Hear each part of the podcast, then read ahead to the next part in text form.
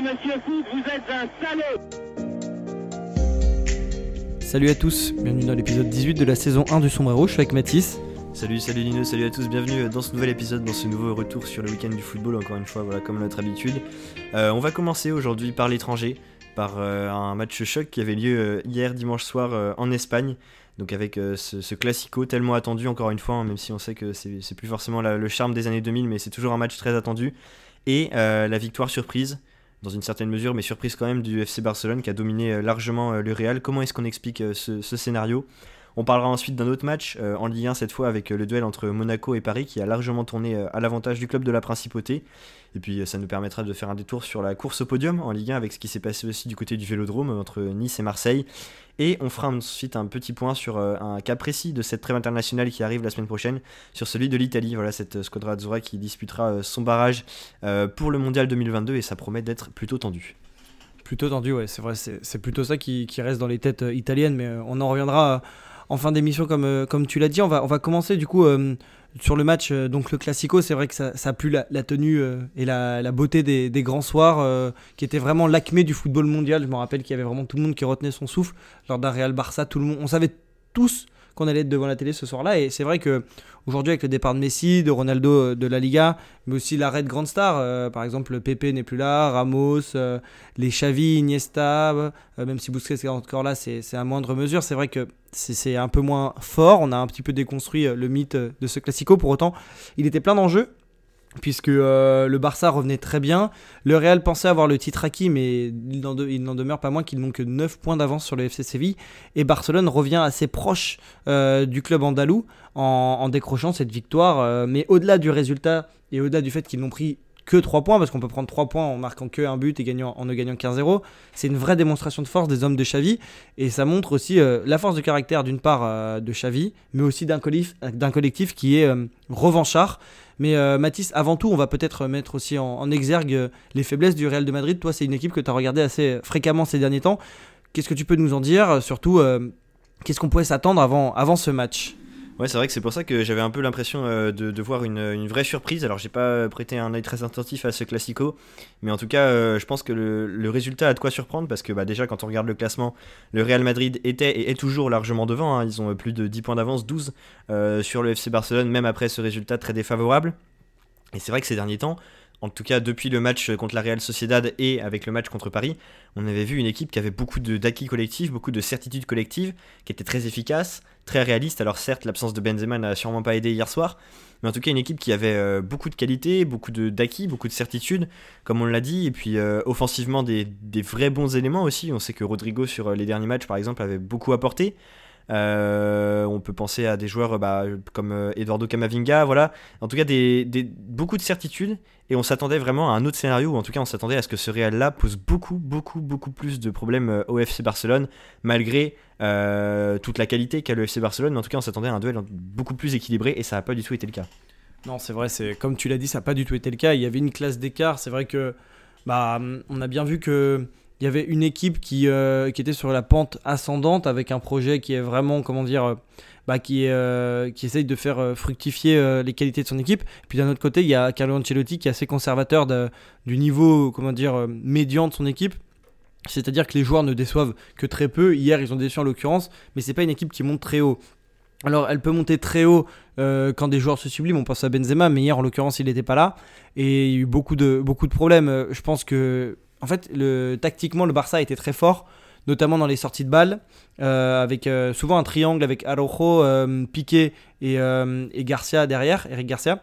Et donc ça, ça, a annihilé en fait tout le pressing qui était des fois amené par le, par le, par le Real. C'est vrai que c'était, n'y avait pas d'attaquant de pointe de métier, donc il y avait quatre milieux qui se répartissaient un petit peu un espace où ils se sont marchés dessus, contrairement à ce qu'on dit souvent de, Manchester City où il y a une belle répartition spatiale. Là, c'est vrai qu'ils se marchaient un peu dessus, donc on pense à Fede Valverde, Modric, Casemiro et, et Kroos. Et puis euh, après, dans l'idée de mettre euh, Modric en faux neuf, ça s'entend, de se dire qu'il va pouvoir euh, prendre les espaces peut-être dans les demi-espaces et libérer de l'espace pour que Vinicius et Rodrigo puissent les dévorer dans le dos d'Alba et de Alajo. Pour autant, c'était pas le cas. Après, les 5-10 premières minutes ont été plutôt à la faveur du Real, je trouve. dans une belle entame, Alajo était plutôt en difficulté face à, face à Vinicius. Mais ils se sont bien repris. Et puis surtout, le Barça était très fort dans le sens où euh, ils étaient dans une sorte de 4-3-3 qui arrivait à se muer en 4-5-1 défensivement. Et en, en offensif, vraiment l'énigme, et je comprends pas pourquoi Carlo Ancelotti n'a pas résolu plus rapidement, c'est le cas de Young et Pedri qui, dans les demi-espaces droit et gauche, mais notamment le demi-espace droit, euh, a bouffé Cruz. Il y avait un espace qui était énorme. Il se plaçait entre les lignes, notamment euh, Ferran Torres qui revenait des fois dans le demi-espace, qui se mettait entre les lignes, souvent Pedri, et qui en fait a complètement annihilé Cruz et Casemiro qui ont, qui ont couru beaucoup dans le vide. Après, c'est l'un des problèmes euh, de ce match. L'autre problème, c'était la, gestion des, ailes avec Carvajal et, Nacho qui sont passés totalement à côté de leur, match. C'est aussi pour ça que Dembélé et, Ferran Torres ont été aussi bons. Donc euh, une grosse fébrilité défensive et puis surtout tactique. En fait, au-delà de la fébrilité défensive, des fois il y a une équipe en face qui est en surréussite, ils vous mettent 4 pions et puis euh, bah, c'est le fait et c'est plus le produit de, circonstances qu'autre chose. Or là, c'est vraiment qu'il y a une intériorisation de principe, je trouve, tactique de la part du Barça et puis qui a été plus plus, plus efficace, qui été mais vraiment plus fort qu'au-delà de l'efficacité même, euh, puisque Courtois, en fait, euh, en trompe-l'œil, réalise un match assez bon, même s'il prend 4 buts, euh, il fait des arrêts qui sont assez déterminants. Donc, donc voilà, après, assez déçu de la performance comme de Militao et d'Alaba, qui aurait pu quand même un peu plus tenir la baraque, mais c'est quand même assez compliqué quand vous êtes abandonné, c'est vraiment le terme, par, par vos joueurs. Donc euh, voilà, euh, globalement un très gros match du Barça. Euh, est-ce que c'est le temps de dire qu'ils sont revenus à leurs meilleures heures? Sûrement pas. Mais à nouveau, Luis Enrique montre plus une, affiliation avec le style de Luis Enrique. Plus que celui avec Guardiola, dans un jeu avec plus de transition, qui sait posséder la balle, qui sait garder, aller fixer d'un côté, renverser de l'autre, mais qui sait aussi être plus vertical, et c'est assez attrayant, et c'est pour ça aussi qu'il a mis dans son collectif Aubameyang, Torres et Dembélé qui sont plutôt des joueurs d'espace. Oui, tout à fait, un match un peu à sens unique euh, dans lequel, euh, tu, l'as dit, euh, tout le monde, je pense, a, bien senti que le Real n'y était pas, tout simplement des, faiblesses criantes. ce qui est peut-être le plus marquant, c'est ce dont tu parlais au niveau de la défense, et c'est l'équipe, donc dans son, édition d'aujourd'hui, qui détaille la manière dont en fait le Real a tenté de, a tenté tout simplement un coup tactique après la, après le retour des vestiaires, pardon, au début de la seconde période, en passant à trois défenseurs. Et euh, ce qui a fait en fait, ce qui a permis euh, au FC Barcelone de se retrouver euh, en 1 contre 1. Donc chaque attaquant n'avait plus qu'un défenseur face à lui. Et ça a facilité, voilà, c'est ce que décrit l'édition du jour, ça a facilité toutes ces opérations de contre et qui amènent aux deux, aux deux buts, au, donc 47e et 53e minute, voilà.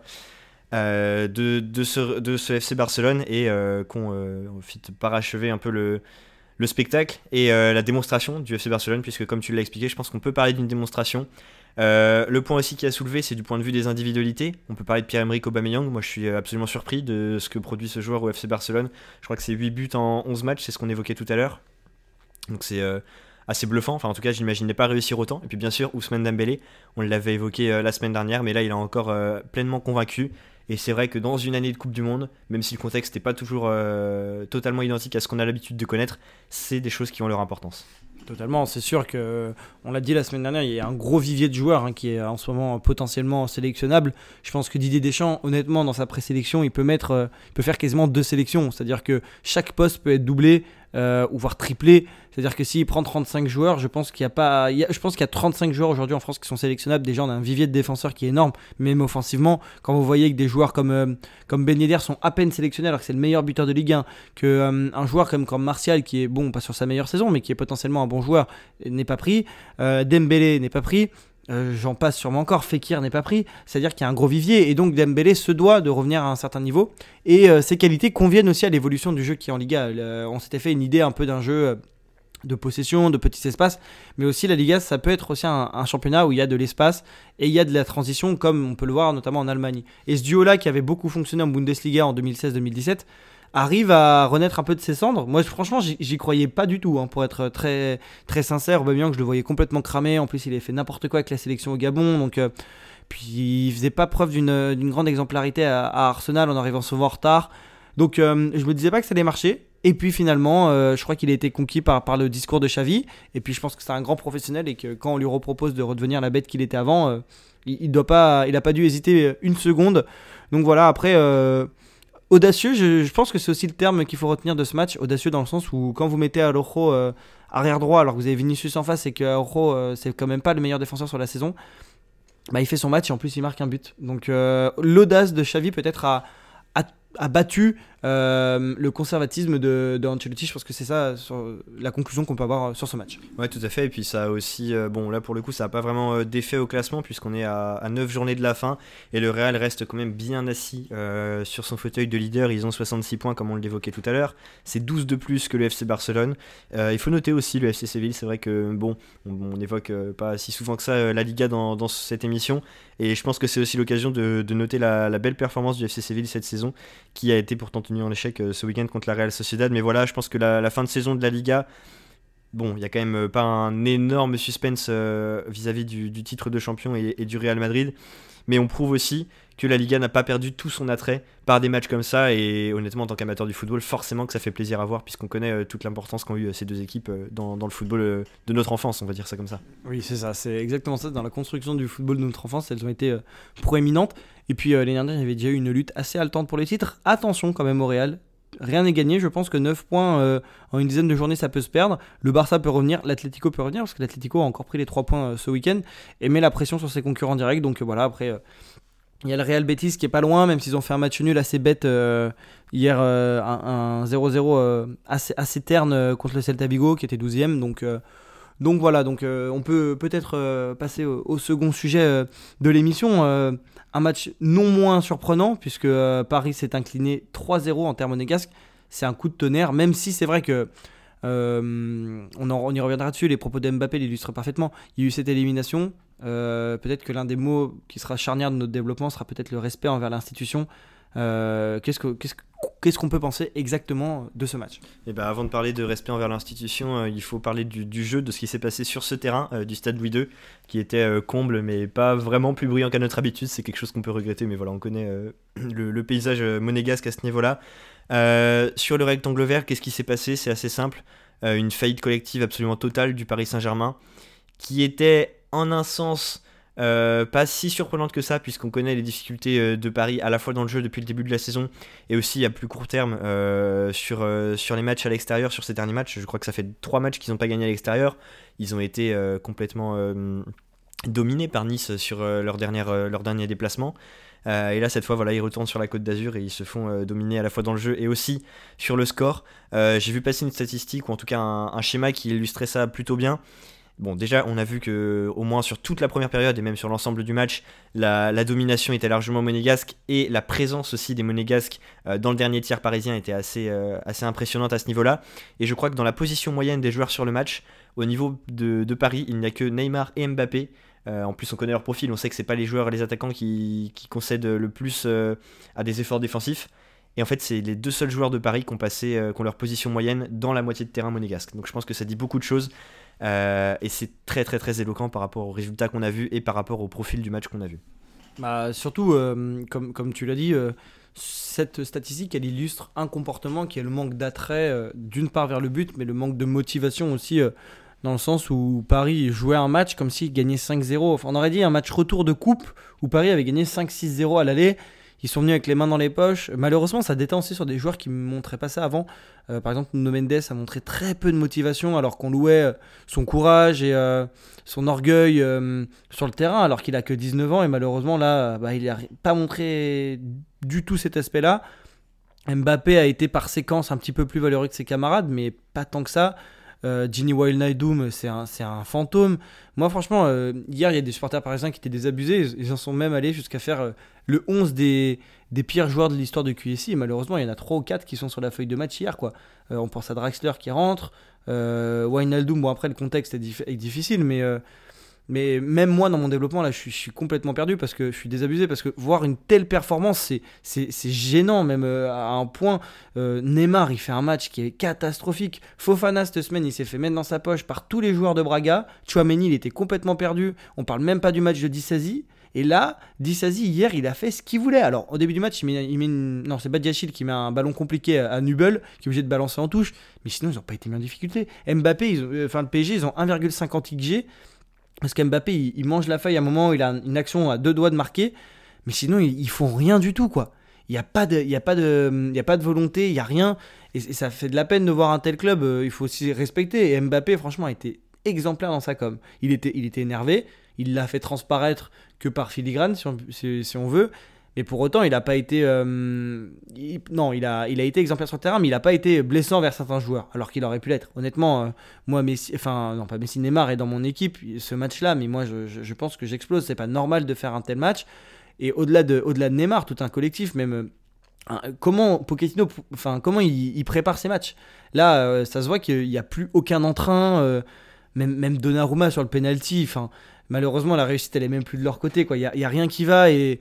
Et ça fait aussi du mal parce que Monaco, euh, on sait que c'est une situation compliquée, le vestiaire est scindé, Clément a se faire virer, quand l'équipe euh, sort un papier le matin même en disant que le sort euh, ne changera pas même s'il y a un gros score face au PSG, et que le PSG n'arrive même pas à battre cet ASM là qui est quand même très fragile, et qui je pense ne remontera pas forcément dans le classement parce qu'ils sont trop irréguliers, bah, ça fait quand même du mal pour, pour ce club qui est quand même historique au-delà au-delà du fait d'être supporter ou non du club. quoi.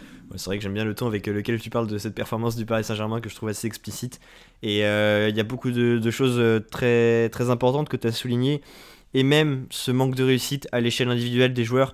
Parce que, alors déjà, au début du match, on sentait que ce qui posait le plus problème, c'est euh, l'incapacité qu'avaient les Parisiens à amener du danger offensivement.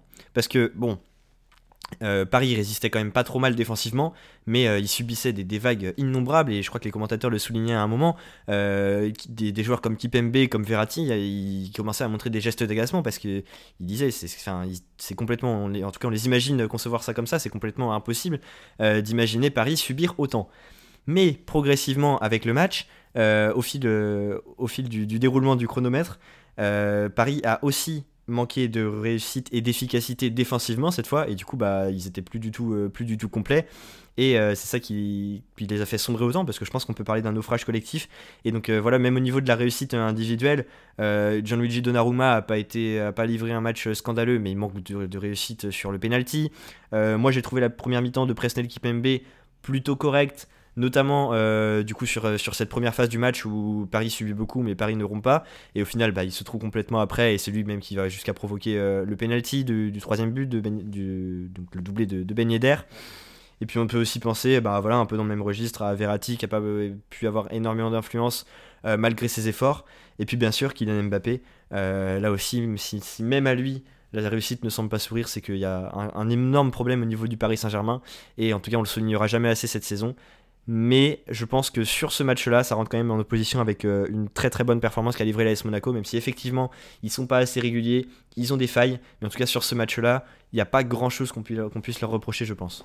Non, c'est sûr que l'ASM a fait le match qu'il fallait, mais ça se trouve, ils auraient pu faire un tel match et en prendre 4 dans la valise parce que Paris c'était mis au niveau. Mais il n'y a pas la culture de la gagne à Paris. Et c'est ça le, le gros problème. Et malheureusement, je concentre mon propos sur l'équipe qui était la plus mauvaise hier et on devrait parler un peu plus de l'ASM. Mais euh, par rapport à ce qu'a dit Thierry Henry en fin de match, il a joué à Barcelone. Il y a cette culture de la gagne. Si on peut gagner tous les matchs 5-0, vous gagnez tous les matchs 5-0. À Paris, il n'y a pas cette hargne de la, de la gagne. Ils ne veulent pas vaincre. Alors d'accord, l'époque de Laurent Blanc, Paris se faisait sortir aussi en quart de finale et en huitième de finale, pas de manière plus glorieuse. Pour autant, jusqu'à la fin de saison, ils mettaient des 6-7-0 à l'estac, à tout ce que vous voulez. Je pense que Paris, je pense pas qu'il soit nécessaire de revenir à une époque que celle de, de l'époque de 2015-2016 de Laurent Blanc. Je pense qu'il faut progresser, aller de l'avant. Mais on peut aussi en tirer des engagements. Je pense qu'il n'y a pas une réelle progression. Alors, les résultats en Ligue des Champions, on peut pas leur, euh, leur enlever ça. L'année dernière, demi-finale et finale l'année d'avant. Mais c'était l'arbre qui cachait la forêt, en fait, malheureusement. C'est des performances éclairs sur 90 minutes ou sur 180, sur 180 minutes qui permettent de vous faire passer un palier au niveau euh, européen, mais qui pour autant ne me font pas grandir en tant que club et en tant qu'institution. Il faut aller voir plus loin. Et tous les coachs qui sont pris en otage par cette direction qui est euh, incompétente, par, par, euh, par des décisions qui sont aussi complètement incompréhensibles. Et, je pense que le problème et le mal est très profond. Hier, je lisais un tweet qui disait pourquoi le PSG fait pas une, donne une vraie chance à ces jeunes et n'est pas souverain vraiment sur les jeunes en France. Parce que regardez le Bayern, le rêve de tous les jeunes Allemands, c'est d'aller porter le maillot du Bayern. Vous avez aujourd'hui dans l'équipe Leroy Sané, Gnabry, Goretzka, Kimmich, c'est la colonne, vertébrale de l'équipe euh, nationale. En, euh, en France, c'est pas le cas. Paris, c'est pas le cas. Alors pourquoi pas miser sur des jeunes qui vous permettront d'être plus tard souverains en Europe peut-être, quitte à perdre un peu plus le titre en France, des fois, c'est pas très grave. Je pense que QSI, s'ils perdent une année sur deux le titre, mais qu'ils font à chaque fois demi-finale, je pense que ça leur va tout autant. Et donc, ça, pose de réels problèmes. Et je pense qu'aujourd'hui, il faut faire un grand ménage au PSG. Euh, après, les débats de fond sur, euh, sur le Paris Saint-Germain, il y a des gens qui sont bien plus compétents que nous pour en parler. Mais c'est vrai que c'était quand même insultant la, prestation. Et comme je le dis, comme je le répète, face à une équipe où le coach sait très bien qu'il va se faire virer quoi qu'il arrive. Donc, c'est-à-dire qu'il n'est pas non plus au beau fixe. Donc, c'est quand même. Euh, bah, c'est assez compliqué et, malheureusement je sais pas de quoi va être faite la fin de, la saison du PSG parce qu'ils ont assez d'avance, peut-être, mais attention, attention à Rennes qui revient très bien, on, y reviendra dessus euh, dans, peu de temps là, dans, la, rubrique sur la course à l'Europe, mais attention à Rennes, attention à Nice qui peut aussi se reprendre et le Rennes-Nice qui arrive la semaine prochaine pourrait déjà être déterminant selon le résultat du Paris Saint-Germain. Oui tout à fait, hein. comment être en désaccord avec euh, tout ce que tu viens d'avancer et c'est rien de révolutionnaire, c'est peut-être ça qui est encore un peu plus triste, c'est rien de révolutionnaire de dire que, l'écosystème à Paris ne, ne fonctionne pas. Euh, et que la fin de saison dans l'immédiat va être très très longue. Pour faire une petite parenthèse, euh, pour terminer sur quand même la prestation euh, des Monégasques, d'un point de vue individuel, je pense qu'on peut dégager les performances d'Alexander Nubel qui était assez parfois avec des performances contrastées depuis le début de la saison et là qui commence à s'affirmer enfin. Euh, la performance d'Axel Dissassi est également euh, plutôt très bonne. Euh, Aurélien Chouameni et Youssouf Fofana ont réalisé un, match assez bon aussi dans leur rôle de double pivot. Ils ont porté hein, cet élan collectif de, de l'AS Monaco qui a permis cette réussite et, ce succès. Et puis permis aussi de profiter des failles de Paris. Puis bien sûr, comment ne pas parler de Wissam Ben Yedder, malgré qu'il soit le meilleur buteur de la Ligue 1. Alors je crois que c'est toujours le cas malgré la performance de Rennes dont on reparlera tout à l'heure. Euh, qui était quand même un petit peu en manque de réussite ces derniers temps, et là qui a fait un match euh, idéal. Donc euh, beaucoup de mérite à attribuer à Monaco. Faut quand même pas oublier le statut global sur le long terme de cette équipe, qui n'est pas toujours si reluisante. Mais bon, dans l'immédiat, ils peuvent en tirer quand même des bons enseignements. et effectivement, comme tu l'as dit, il y a une question quand même qui se pose pour Paris. quelle suite Et est-ce que Bon, c'est peut-être un peu exagéré que de dire ça, mais je pense qu'on peut quand même questionner un peu toute cette perspective-là. Est-ce que la Ligue 1 est acquise? Euh, Je pense pas que la Ligue 1 soit à proprement parler acquise.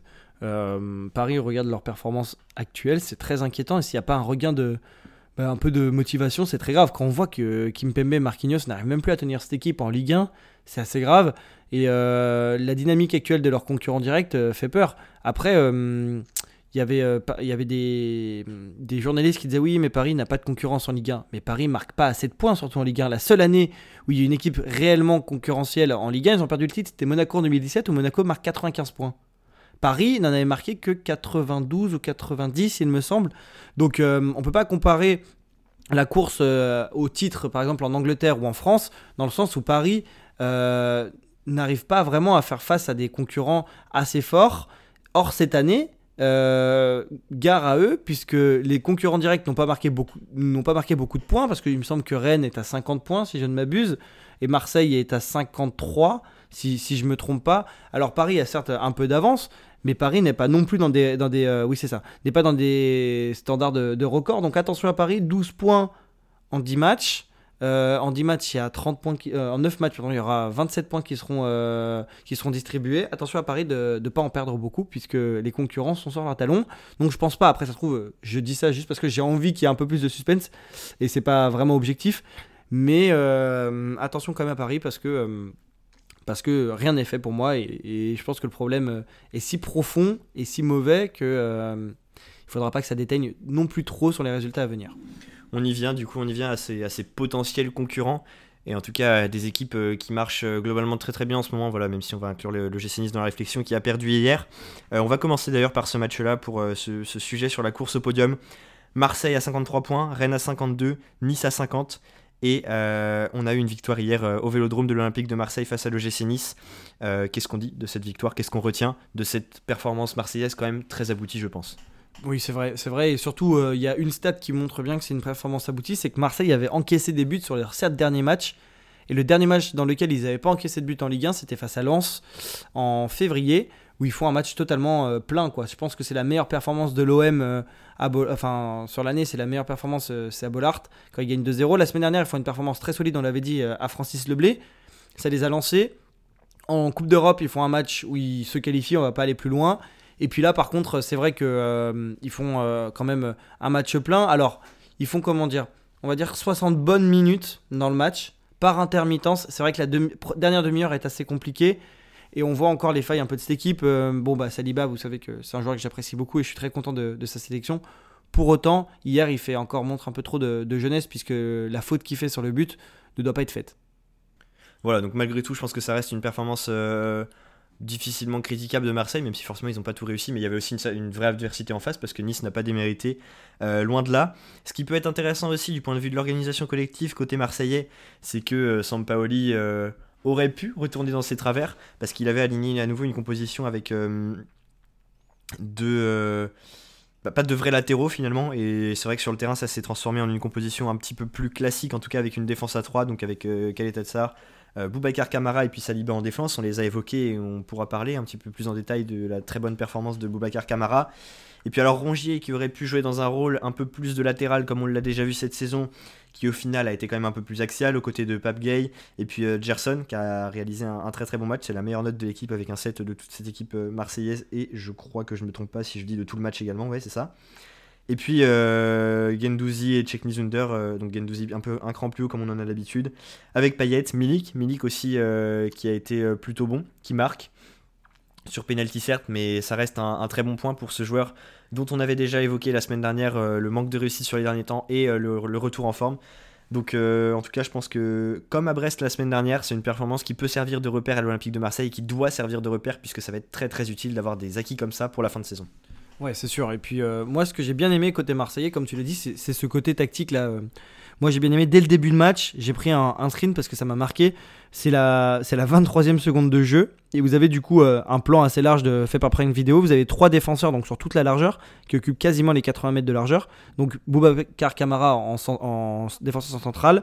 À sa gauche, Doulier Tachar. Et à droite, Saliba qui joue quasiment comme un latéral puisqu'il est vraiment dans le demi-espace droit, même quasiment dans le couloir droit. Après, vous avez une ligne de 2, donc c'est Rongier et Gay. Et après, vous avez une ligne de 5, c'est-à-dire qu'il y a 5 joueurs qui se projettent. Et donc, l'OGC Nice qui défend à 4 derrière est en infériorité numérique. Et donc, c'est assez intéressant puisque euh, même quand Paolo Lopez viendra s'insérer euh, dans, le, circuit de passe, ça fera quasiment une ligne de 4 derrière avec euh, Camara, Paolo Lopez ça fera un 4-2-5. Et en fait, euh, Marseille était quasiment en supériorité numérique dans toutes les sphères du jeu. Et c'était intéressant cette verticalité que aussi amène euh, Paolo Lopez. À un moment, bah, comme tu l'as dit, Milik a, fait montre de toute sa technique, même s'il y a un bon retour de Todibo, parce que quand Paolo Lopez allonge dans le dos, Milik arrive quand même à contrôler et, Todibo revient bien. Donc, euh, voilà, après, après Nice n'a pas démérité. Honnêtement, Nice n'a pas démérité. J'aurais pensé qu'ils allaient se calquer sur le système marseillais comme il l'a fait contre, Paris. Ça n'a pas été le cas. Un peu déçu de l'animation offensive en début de match. Hein. Euh, nice n'a pas eu la fougue qu'ils ont eu contre, Paris. Alors peut-être que ça commence à tirer un peu dans les jambes parce que malgré euh, tout ce qui peut être dit, je pense que le, système de, de notre ami euh, Christophe Galtier est, très, est, très énergivore. Pardon. Et par contre, la manière de défendre que j'ai bien aimé, c'est que Nice Nice défendait donc dans un 4-4-2, mais euh, c'était Willou qui pointait ce, point tactique-là avec, euh, avec Rennes. Ils défendent toujours comme une forme d'escalier en fait. Euh, nice, ils vont presser d'un côté, ils vont fixer sur le, sur le porteur côté ballon.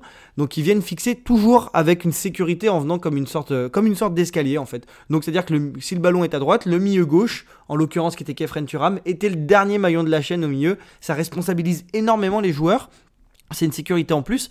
Mais je trouve intéressant de, noter ce point en tactique là, puisque on dépeint souvent euh, notre ami euh, Galtier euh, comme quelqu'un d'assez conservateur, qui n'aime pas le jeu. Pour autant, je pense qu'il prend aussi des risques. après, on pourra reparler de l'arbitrage, mais je pense que ça a déjà été fait, refait, ça ne nous intéresse pas trop. Oui, il y avait, je pense, penalty sur Delors. Après, ils ont eu d'autres occasions, et je pense que s'il n'y a pas ce penalty, bah, Stengs doit marquer en première mi-temps sur le centre de barre. Euh, et puis ils doivent encore plus profiter euh, des erreurs marseillaises en deuxième mi-temps. Euh. donc voilà. C'était pas le seul match qui était assez attrayant pour, pour la course au podium, puisqu'il y a une autre équipe qui est en train de faire des, des martyrs en, Ligue 1. C'est le Stade Rennais. Alors d'accord, ils ont été éliminés malheureusement cette semaine en, Coupe d'Europe, malgré un, un Park incandescent. L'équipe avait un peu, un peu bougé. Il y a, il qui a été, qui introduit dans le, dans le 11 mais rien n'a changé. Rennes euh, a développé son rouleau compresseur. Mathis, tu t'es un peu focalisé sur ce match. Il y a eu 7 buts. Qu'est-ce que tu peux nous en dire? Eh bah, euh, je pense que c'est même pas la peine de, développer des heures sur cette équipe. C'est juste impressionnant de cohérence collective, de maîtrise. Euh, ouais, je, sais même pas par quel bout prendre, prendre cette performance parce que Bon, certes, c'était que Metz, mais toutes les équipes n'en plantent pas 6 à Metz, loin de là. Euh, bon, après, il faut quand même garder à l'esprit qu'un petit peu comme à Lyon la dernière fois, Rennes a plus refusé le jeu en fin de match. C'est pour ça d'ailleurs qu'ils prennent ce but-là, mais comment est-ce qu'on peut leur en vouloir après en avoir mis bon, 4 à Lyon sur la première heure de jeu, et là pour le coup 6 à Metz sur la première heure de jeu également. voilà on avait déjà une cohérence collective et beaucoup d'acquis collectifs, ça c'est ce, qui est, montré par cette équipe de Bruno Genesio euh, depuis plusieurs semaines, avec une défense qui est toujours euh, très stable, très efficace sur les quelques situations qu'ils ont eu à gérer. On peut pointer aussi du doigt la performance de Dogan Alemdar qui remplace du coup euh, Gomis qui est actuellement blessé et qui je trouve a du potentiel. Je pense que c'est un bon gardien qui doit encore prouver, mais qui en tout cas sur la bonne voie sur ses dernières performances. Un milieu, Mayer, Santa Maria, Tay qui a été là encore impressionnant de maîtrise. Euh, ils, font, ils contribuent tellement à la, justesse collective et à la précision collective de cette équipe de Rennes, que ce soit avec ou sans ballon, que ce soit défensivement ou offensivement. Et puis une attaque avec euh, Serou qui sortait du banc pour une fois et qui n'a pas manqué euh, sa sortie puisqu'il a inscrit un triplé. Là aussi, bon, c'est pas euh, un, acquis collectif des plus cruciaux pour Rennes, mais en tout cas, c'est quelque chose dont il pourra se satisfaire individuellement.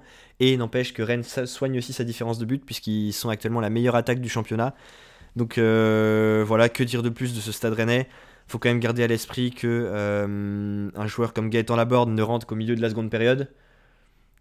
Alors qu'il y a déjà 5 euh, ou 6-0, je crois. ni Jérémy Doku, ni Kamaldine Souleymana n'ont disputé la moindre minute sur ce match-là. Je crois que les deux sont blessés. Souleymana, c'est sûr. Doku, j'ai encore un petit doute. Mais en tout cas, aucun des deux n'a joué sur ce match-là. Et malgré c'est ce contexte-là, Rennes arrive quand même à faire, à faire des merveilles offensivement. Euh, pour revenir un petit peu au contexte de, cette course au podium, c'est une équipe sur laquelle il va falloir compter. Je pense que, que ça, on peut, être, on peut en être sûr.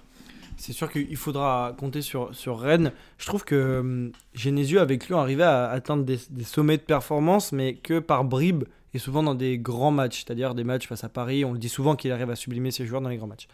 Par contre, je trouvais qu'il n'avait pas cette régularité-là dans, dans le fait de, martyriser ses adversaires. Il n'était pas assez méchant, je trouvais, à Lyon.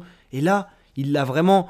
Et quand on voit qu'il en passe 6 à Metz, du début à la fin, ils sont concernés. Alors d'accord, dans, le dernier quart d'heure, ils sont un peu moins forts, mais ils font un, match. Euh, franchement, ils réussissent quasiment tout.